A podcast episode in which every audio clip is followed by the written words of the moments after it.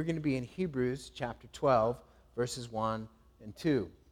Now, I have no proof or corroboration, I have no studies to point to, but I would imagine that across this nation and anywhere English is spoken, two words are shouted, yelled, otherwise proclaimed to the rooftops in elementary playgrounds more than any other words.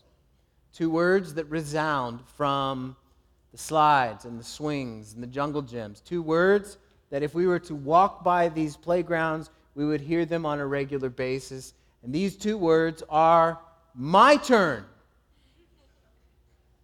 Now, the dispute could be over different things a slide, a ball, a swing, a seesaw, a hoop, a toy of some kind but the refrain would be the same the English speaking world over.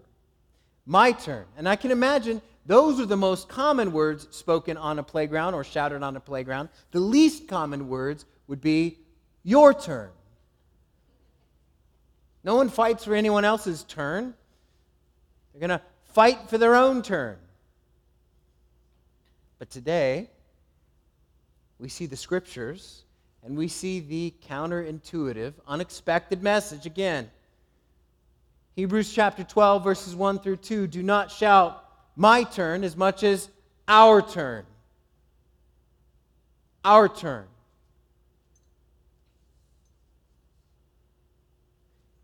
Hebrews 12, 1 says, Our turn. It's our turn to run. It's our turn to follow Jesus. It's our turn to take our place in the race. It's our turn to run. We're going to focus on Hebrews 12, 1 and 2, but I'm going to read beginning in at the end of the faith chapter in Hebrews 11, verse 32 for context. So follow along with me as I read. And what more shall I say? For time would fail me to tell of Gideon and Barak, Samson, Jephthah, of David and Samuel and the prophets, who through faith conquered kingdoms enforced justice, obtained promises, stopped the mouths of lions, quenched the power of fire, escaped the edge of the sword, were made strong out of weakness, became mighty in war, put foreign armies to flight. Women received back their dead by resurrection. Some were tortured, refusing to accept release so that they might rise again to a better life. Others suffered mocking and flogging and even chains and imprisonment. They were stoned, they were sawn in two, they were killed with the sword. They went about in skins of sheep and goats, destitute, afflicted, mistreated, of whom the world was not worthy, wandering about in deserts and mountains, in dens and caves of the earth. And all these, though commended through faith, did not receive what was promised, since God had provided something better for us. That apart from us, they should not be made perfect. Now, our passage for this morning. Therefore, therefore, since we are surrounded by so great a cloud of witnesses, let us also lay aside every weight and sin which clings so closely, and let us run. Let us run with endurance the race that is set before us, looking to Jesus, the founder and perfecter of our faith, who for the joy that was set before him endured the cross, despising the shame, and is seated at the right hand of the throne of God. Let's pray.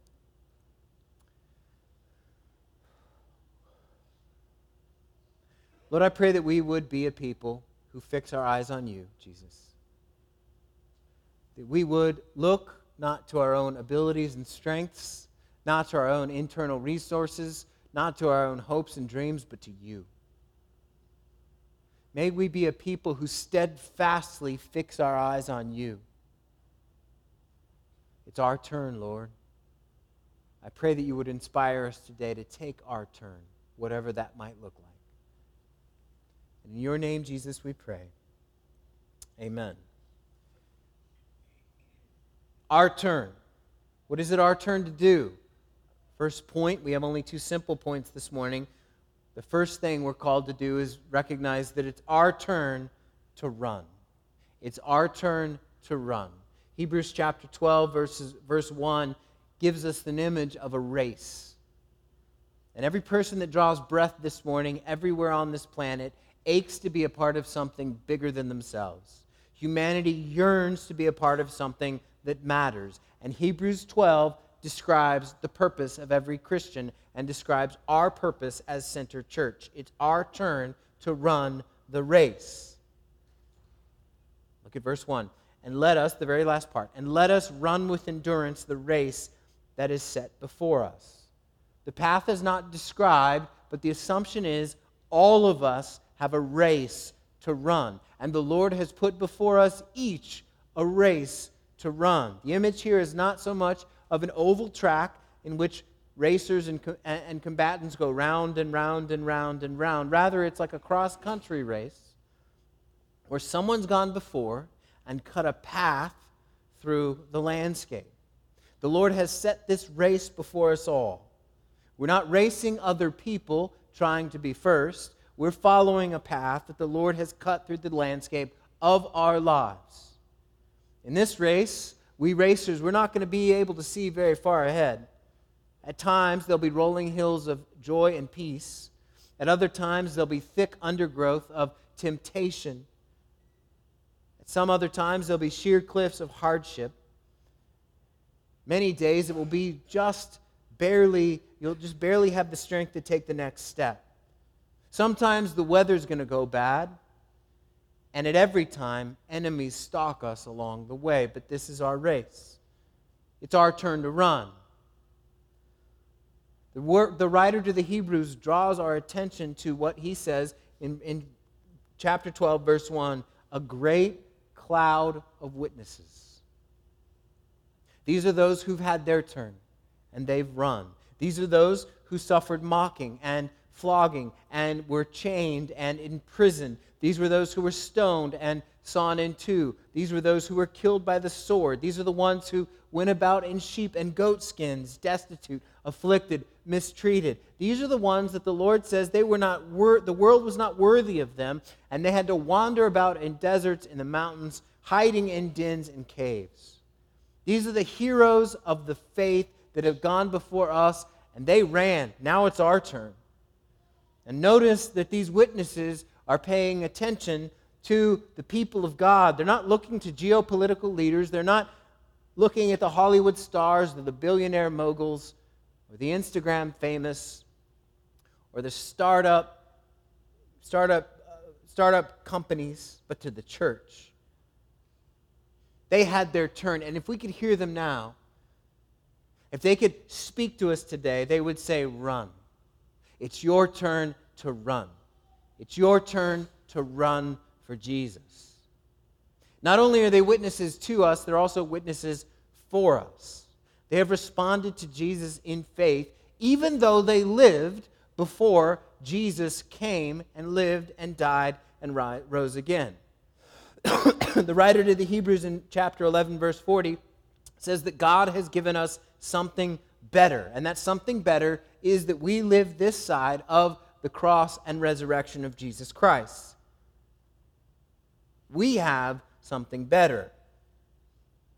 And we will, along with the cloud of witnesses, be made perfect one day when Jesus returns. Now, our writer here does not describe the twists and turns of our race, just that we have a race to run, just that it's our turn. No one is allowed to sit on the sidelines. None of us can say, well, that race is for other people. Because we are called, each and every one of us in verse 1, to run. Let us run. Let us run. Let us run. This is not something that's only for missionaries or pastors or ministry leaders. This is for all of us. We all have a race to run. The race you're called to run for Jesus is going to look very much like your ordinary life. Most of us are not going to be called to sell everything we have and move off to some far flung land. Some of us might be. But most of us, almost all of us in this room, are going to be called to run the race in our normal lives. Are you in construction? Before you're a construction worker, you're a Christian. It's your turn to run. Run. Are you a father? Before you're a father, you're a Christian. It's your turn to run. Run. Are you a grandmother? Before you're a grandmother, you're a Christian. It's your turn to run. Run. Are you a business owner? Before you're a business owner, you're a Christian. Run. Are you an artist? Before you're an artist, you're a Christian. It's your turn to run. Are you married? Are you single? Are you widowed? Before you're any of those things, you're a Christian, and it's your turn to run. We must run. We must be a people who recognize that it's our turn to run. We must be a people to recognize that we only have a limited number of days on this planet, and we have only a number of days that are set by God to where we will be able to run. And then we will take our place with the cloud of witnesses and cheer others on. But these days, our day, in all of our days, we're called to be people who run. We are already in the race. You don't need to quit your job to do something more meaningful for the kingdom. You, the Lord has put us all in different places so that we can make an impact for his kingdom by the very witness we give to this watching world. All of us as Christians are in ministry. All of us are called to run. D.A. Carson, the New Testament scholar, relays the following conversation that happened a couple centuries ago between two gentlemen. One person says, what do, you do, what do you do for a living? And the other guy responds, I'm in ministry. You mean you're a pastor? No, I'm not a pastor. Then you're a missionary. No, I'm not a missionary. Then you hold some other uh, kind of church position. No. Well, then what do you do? How are you in ministry? He says, Oh, by day I'm a butcher just to pay the bills, but I'm a Christian. So that means I'm always in ministry. And that's right for all of us whatever God has you doing Monday through Friday, that's the context in which you're to run. That's the context. We're all called to run. We all have a race to run. And none of us, none of us have a race that's sort of less important than others. Now you might ask, how? How do we run? We get a bit of advice, more than advice. We have scriptural direction in verse 1. Therefore, Look at verse 1. Therefore, since we are surrounded by so great a cloud of witnesses, let us also lay aside every weight and sin that clings, which clings so closely. What are we to do to run? Lay aside, throw aside, cast aside both weights and sin. If you're like me, you like to watch the track and field competitions in the Olympics. When the track and field athletes walk up to the line to get ready to go, they, are, they, they don't have extra gear on their backs. They're not holding bricks in their hands. They are aerodynamic, wearing the lightest kind of shoes possible. Their clothes, their clothes are meant to not to, to be aerodynamic and cut through the air. Imagine how ludicrous it would be if as the runners are being introduced, one person has a 50 pound backpack on, carrying a string of bricks. You don't have to be a world class athlete to say, that's not going to go well. That person is going to be weighed down. As ludicrous as it would be to, ex- to expect to run well, with weights on in the Olympics, it's more crazy to assume that we as Christians can run well without laying aside weights and sin. We can't do that. We must lay them aside, we must cast them aside. There are weights and there are sins. They're different. Sin is a little bit easier to identify. Sin is anything that we do that's wrong. The author to the Hebrews says that sin clings so closely. It clings so closely, it can trip us up. Sin is that thing that sticks so closely that when we have to throw it away, it tears a part of us to get rid of it and throw it off. Sin is something we must deal with decisively. John Owen once said, Be killing sin, or it will be killing you. When you're aware of sin, you must lay it aside. Why? Because it's our turn to run. It's our turn to go. It's our turn to follow Jesus and run this race. Now, we're not responsible for the sins we do not see, but our problem is rarely that. Our problem is generally not dealing with the ones we do see. What are we called to do with the sin that so easily entangles us? Throw it to the side. And yet, if you're like me, we can excuse it, we can coddle it, we can hide it, we can pamper it, we can justify it, but we must cast it aside because sin always entangles. Always. It's never a help, it's always a hindrance. You might think it's not a big deal. That, that little thing going on in your life, that thing that no one knows about, or maybe something that you've stopped struggling against, but it's just, you, you just think it's not really that big a deal. It's not really going to cause much harm. Who else is being hurt? Well, you're not able to run. You're like an Olympic athlete with a backpack on. So, what must you, what sins must you cast aside? Is there something you're living with and, and persevering in that you know is wrong? Do you have a secret way of life that no one knows about? Do you have something that's so entangled in you that it feels like it's a part of you? Rip it out, cast it aside. What is it for you? Maybe drunkenness,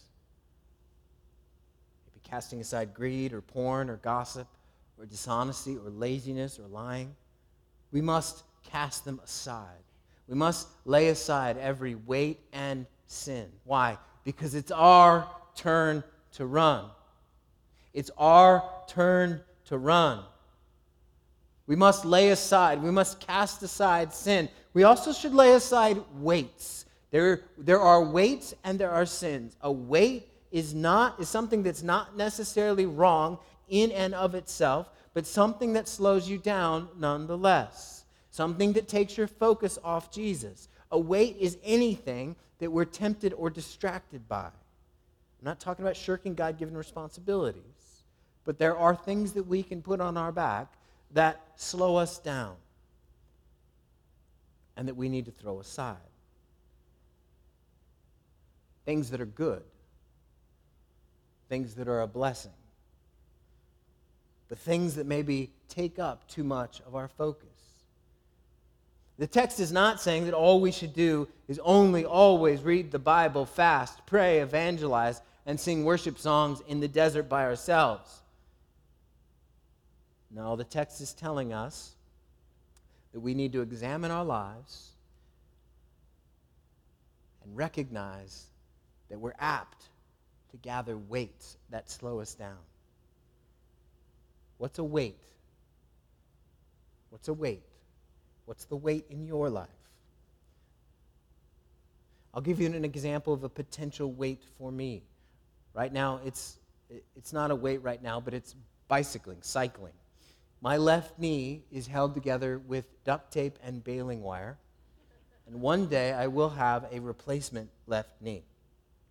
I used to play basketball, but now I can't run, I can't jump, I am useless on the court. So, to get exercise, I've taken up cycling. And so, on a weekly basis, you'll find me riding my bike with a helmet, don't email me, throughout the, throughout the web of canals in the East Valley. And this, this exercise helps me clear my head and stay healthy. And at the moment, cycling is not a weight. But if I began to live for cycling and pushed other responsibilities to the side and didn't have time for the Lord, and when I wasn't cycling, if all I was doing was thinking about cycling or where I could cycle or what I could do if I, when I went on a long bike ride, then that would be a weight and I must cast it aside. You see how cycling in and of itself is not wrong, but it could be a weight. Do you have anything in your life that weighs you down? That causes you to slow your run? Is it travel or food? Is it sports? The pursuit of money? How much time you spend at work? The pursuit of security? Exercise, theater, video games? What is it? Good things can become bad things when they weigh us down. And there are some of us who need to recognize that we're spending too much time pursuing these things, and a good blessing has become a weight. And we're to cast those aside. We're to cast aside weights, we're to cast aside sin. Why? Because it's our turn to run. It's our turn, Center Church, to run. It's our turn to run. It's also our turn to run to Jesus. Now, we must not get the impression that we run only always in under our own strength. We run not in that way. We run, how does it say in verse 2? Looking to Jesus. How do we run? We run looking to Jesus, the founder and perfecter of our faith. We run looking to Jesus. We run not looking to the sins that we've laid aside in the past. We run not looking to the weights that we've cast aside. We run not in comparison with other people and their races. We run not looking at the cloud of witnesses, not looking at our faith, but we run to Jesus. We run looking to Jesus, fixing ourselves on Jesus. Now, you might ask, how in the world can we do that? Because none of us can see him right now. We can't hear his voice right now. But Hebrews 12 tells us and gives us real help how we can run looking to Jesus. If we just hear, look to Jesus, that's of minimal help. Because then it's left up to our imagination and our ideas of what that would mean. Do I look to Jesus in a painting? Do I look to the Jesus I want in the way he wants I think he should be. That's not what the text says. The text says that we should fix our eyes on Jesus, look to Jesus, the founder and perfecter of our faith. That's who we look to. Not only do we look to Jesus, we look to him as the founder and perfecter of our faith. We must look to Jesus, the founder and perfecter of our faith. That is what we look at in Jesus. That means we look at Jesus, we cannot look at Jesus separated from his person and his work. He is the one who has founded and perfect and will perfect our faith. We're not just allowed to think of Jesus any old way that we want to. That's not of much help anyway. We're called to look at him as our founder. Now, that word is notoriously hard to translate. If you have a different version of the Bible, I'm reading from the ESV. The ESV renders it founder. The NIV says pioneer. The New King James and the King James say author. The NAS says author. Um, the idea is that Jesus is our champion. He is the champion of our faith. He has founded and established our faith. And we're called to look to him as the, it's the one who establishes our faith. He's established our faith in at least two ways. He has established the very system of our belief. What would we have if we don't have Jesus? Nothing. We would have no reason to gather.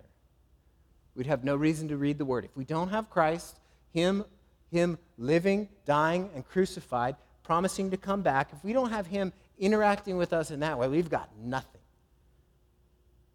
We'd have no one to believe in, we have nothing to follow. But we follow Jesus. We don't follow philosophies or fancy arguments or hollow myths or just human reason. No. Our belief system is centered on Jesus, the founder and the champion of our faith. Humanity was held hostage by the power of sin and death. We were helpless and unable to escape its clutches. And yet, the founder of our faith came and held sway, destroyed the ravaging power of sin and death. He defeated the power of sin and death by dying for our sins and rising from the dead. And with that substitutionary death and resurrection, Jesus founded something. He founded something for us to believe in. We now follow a risen Savior. He founded the whole system we have. He also has founded our faith individually. None of us on our own would be able to come to Him unless He gave us eyes to see. None of us would have reason to love Him unless He first loved us. In other words, He has granted us, as Ephesians chapter 2 says, the gift of faith. Did we really have to exert faith in Him to be saved? Yes. But He gave that faith to us as a gift. He is the founder of the faith, and He is the founder of your faith. He is the founder of the faith, and He's also the founder of your faith. He's the founder. We look to Jesus, the founder, but there's more. If he were just our founder, it would be as if he would say, Okay, I've given you a start. Here's a push in the back. Run your way. It's all up to you. Good luck. It's your turn. Go. And it's going to be hard. But Jesus does more than just found our faith, as significant as that is. He also perfects our faith. He is both the founder and the perfecter. He is the finisher of our faith. This means that we are not on our own in this race. Yes, we must run this race with endurance. There's going to be many times that we want to quit. It's going to seem just putting one foot in front of the other is just impossible, but we have not just a founder, we have a perfecter. We would never be able to run our race if we did not have Jesus right there with us, strengthening us all the way. He takes our imperfect, limited, weak faith and says, I perfect it. You see, you don't have to have flawless faith to follow Jesus. Your salvation is not primarily de- dependent on the perfection or the amount of your faith. Your salvation is based on the authenticity of your faith and the person you have faith in. Do you have little faith? Good news this morning, you have a perfecter. Do you endure seasons of doubt? Well, not only do you have a founder, but you have a perfecter of your faith. Do you feel weak? You have a perfecter. Do you, are you prone to wander? You have a perfecter. Do you fall? You have a perfecter. Your faith may be small, but we're not called to look to our faith and how much we believe in Him we're called to look to Him. The point is not how much you believe in Jesus, but that you believe in Jesus. And the reality is, none of us believe in Him like we ought to. We should trust Him way more than we do. Way more. But our faith is not the determining factor in our race. Jesus is the founder and the perfecter. He is the determining factor in our race. I've talked to too many Christians in my days who believe that the problems they're having is punishment because they lack faith. No. We're never, if we trust in Jesus, even if it's just with the grain of a mustard seed, it's who we trust in that matters, not how much. Should we trust in Him more? Yes. Absolutely. But we look to Him who perfects our faith. We cannot perfect our own faith. We cannot work on ourselves to such a degree so that we can be a finished product by ourselves. No, we need both a founder, somebody who touches us. Before we were aware of him, we need a founder and a perfecter, and that's Jesus. And we're called to look to him and run to him. We're called to run to him. It's our turn, Center Church. It's our turn. As we close, three thoughts for us as we run. First, we run together. We run together. Look at the personal pronouns in these. You see, we, us, us, we, us. It's not me, I, my. It's us. We run together. Wherever God has placed you, whatever church you're called to be in, if this is your church, you run together with the people here. But at the same time, no one can run this race for you. We all must run on our own together. We're not on our own, we're together. We run together. Second, the race is hard. The Christian life is hard, very difficult. We have a promise here in verse in, in verse 2, let us, or verse 1, let us run with endurance the race that is set before us. If it were easy, we would not need endurance. Sometimes we bring hardships upon ourselves, and sometimes hardships are thrust upon us. And there are always times, there are always seasons of hardship that we want to just throw in the towel. But this is why we look to Jesus, the author and the perfecter of our faith. We look away from us. We recognize that hardship is a part of this world. If you're from a Christian tradition that says, if you're a Christian, you should not suffer, that is a false tradition. The Bible promises suffering for Christians. Otherwise, if we did not have that suffering, if we did not have that, that call to endurance, we would not look to Jesus in the same way. We don't need to be heroes. We don't need to be heroes of the faith. We need to look to Jesus, the founder and the perfecter of our faith. We run. It's our turn. We run together. We need to recognize the race is going to be hard. And lastly, we must be fixed on Jesus and not be distracted. We must be fixed on Jesus. We must fix ourselves on Jesus. We must take the baton and run together. We must make sure that we, in the days that we have left, we as a church must run to Him and, be, and, and look to please Him, the author and perfecter of our faith. So, what does that look like practically? Well, when you encounter the weight and sin that you are sure to encounter, we can cast them both off knowing that we will not be condemned, that we cannot be condemned, that we have one who's perfecting our weak faith, and that we know we are completely forgiven when we come to him, and he promises he will not hold us at arm's length. Center Church, it means that we can be confident, not in ourselves or the potential that we have, but we can be confident in our future because our future is bound up with Jesus. He promises to perfect our faith when we stand before Him on that day, we will not be made right because we believed enough. We will be made right because we believed in Him and we remained fixed on Him. We can be confident. We can also have courage. We have no promises about tomorrow. We have, no, we have many uncertainties about this season in our country. There is a great enemy arrayed against believers wandering about, seeing whom he can destroy. But yet, we look not to that enemy. We do not look to Satan. We look to the founder and perfecter of our faith.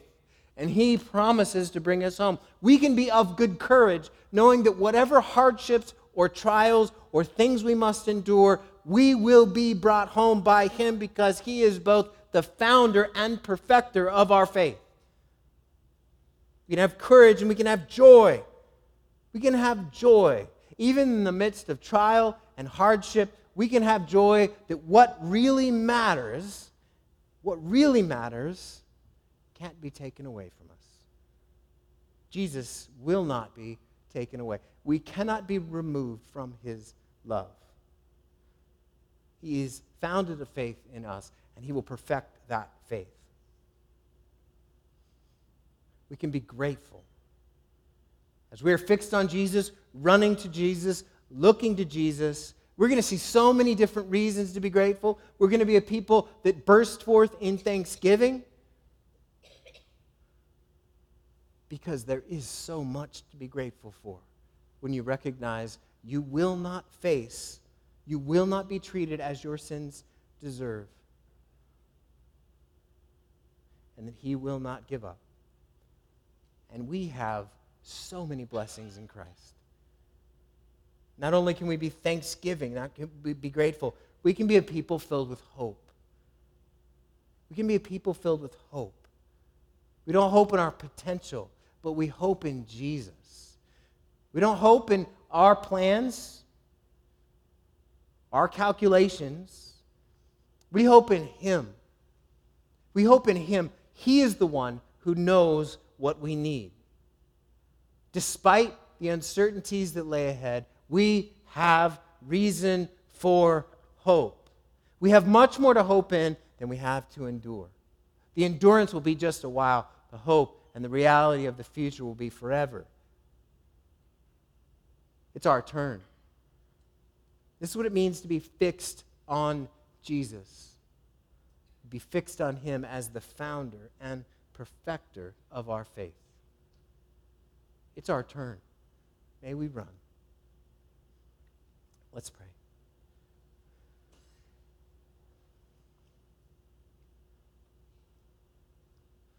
Lord, I pray that in the days that we have left, both individually and as a church, that you would give us the strength and the desire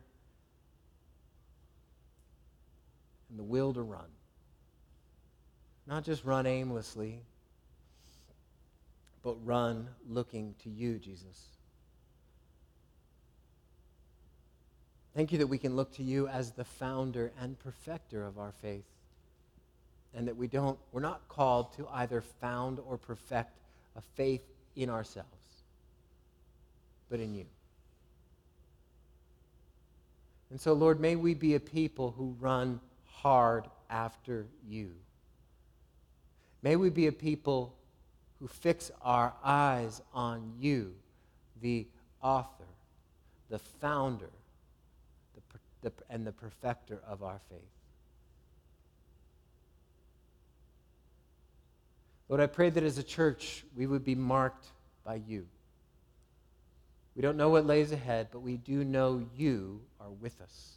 And so may we not be distracted, pulled in all kinds of directions toward relevance or popularity. But may we look to you and follow you and run after you. Jesus, it's in your name. It's in your name, the founder and perfecter of our faith, that we pray. Amen.